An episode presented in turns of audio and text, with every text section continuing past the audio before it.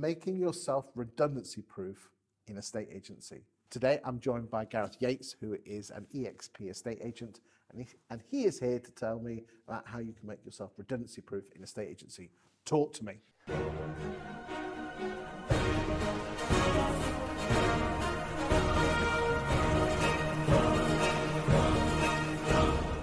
Fantastic. So making yourself redundancy proof is a big, big thing in estate agency and across many other industries. And the key thing for me is by speaking to people outside your own company. And I am a big, big believer in this to reach out to other people and find out what's working well with their models. You can magpie what is happening around you in the marketplace. If there is an agent that's doing particularly strong videos on social media, mimic that bring it into your business, even if it's something your business isn't actively promoting. That way, you will stand out from the internal crowd and you'll also extend, stand out from the external crowd as well. So, are we just copying people or are we ringing them up? You can ring people up. I think that's probably the best way to do it. There's nothing that beats that social interaction, that connectivity. Okay, so if you were like a valuer for, say, Haart or Connells mm-hmm. or one of the corporates, is this what you'd be doing? Yes. Yeah, but I need permission from my boss, don't I?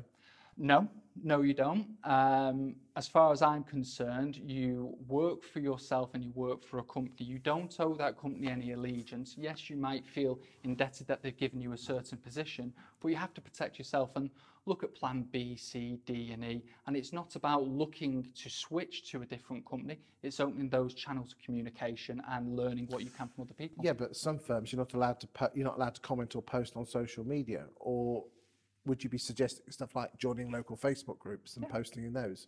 100% joining local, local Facebook what, like posting stuff like, here's my listing, here's my listing, here's my listing, here's my listing, here's my listing, here's my listing, all other stuff? I would go for other stuff. You're just turning social media into another platform there that people aren't using as a property portal. You want to engage with locals. You want to make sure that you're giving stuff that attracts them and makes them interested in you. I certainly agree with you. My um, So we can help the ladies and gentlemen out there watching this, my advice would be join all the local Facebook groups and then uh, for about a month comment on every single post mm-hmm. you know dog poo not being picked up the council not picking the bins up potholes that sort of stuff yep.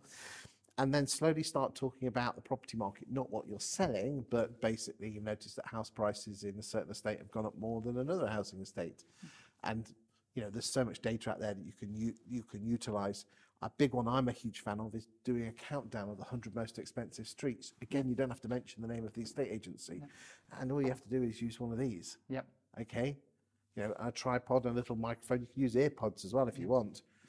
And, you know, just type in top 30 streets and um, into, into YouTube and there's a training video on that. And then if you want to know how to get the, the countdown, then go to Home Search.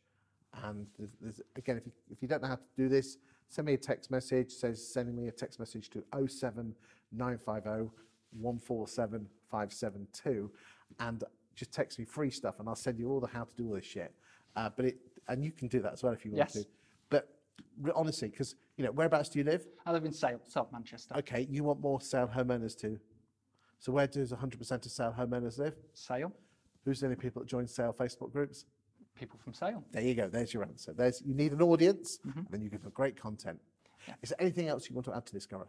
Um, for me, I would like to say that everyone needs to take the time to be selfish to a degree. Make sure you look after yourself and make sure you do have those plans in place that can film quite quickly if anything did happen with redundancy. And make sure you take the time to reflect if you were ever put at risk. I 100% agree with you. You know, even I was made redundant uh, twice and one of them I didn't see it coming, yeah. and I wish I'd have known it because I could have prepared for it. So build your personal brand, get yourself out there. So if God forbid if it does happen, you haven't got to start from yeah. stage one. You can start from a further, you know, ch- chapter five or chapter ten. Yeah. Thank you for your time today, Thank Gareth. You. You've been truly exceptional. Thank you, sir. Thank you.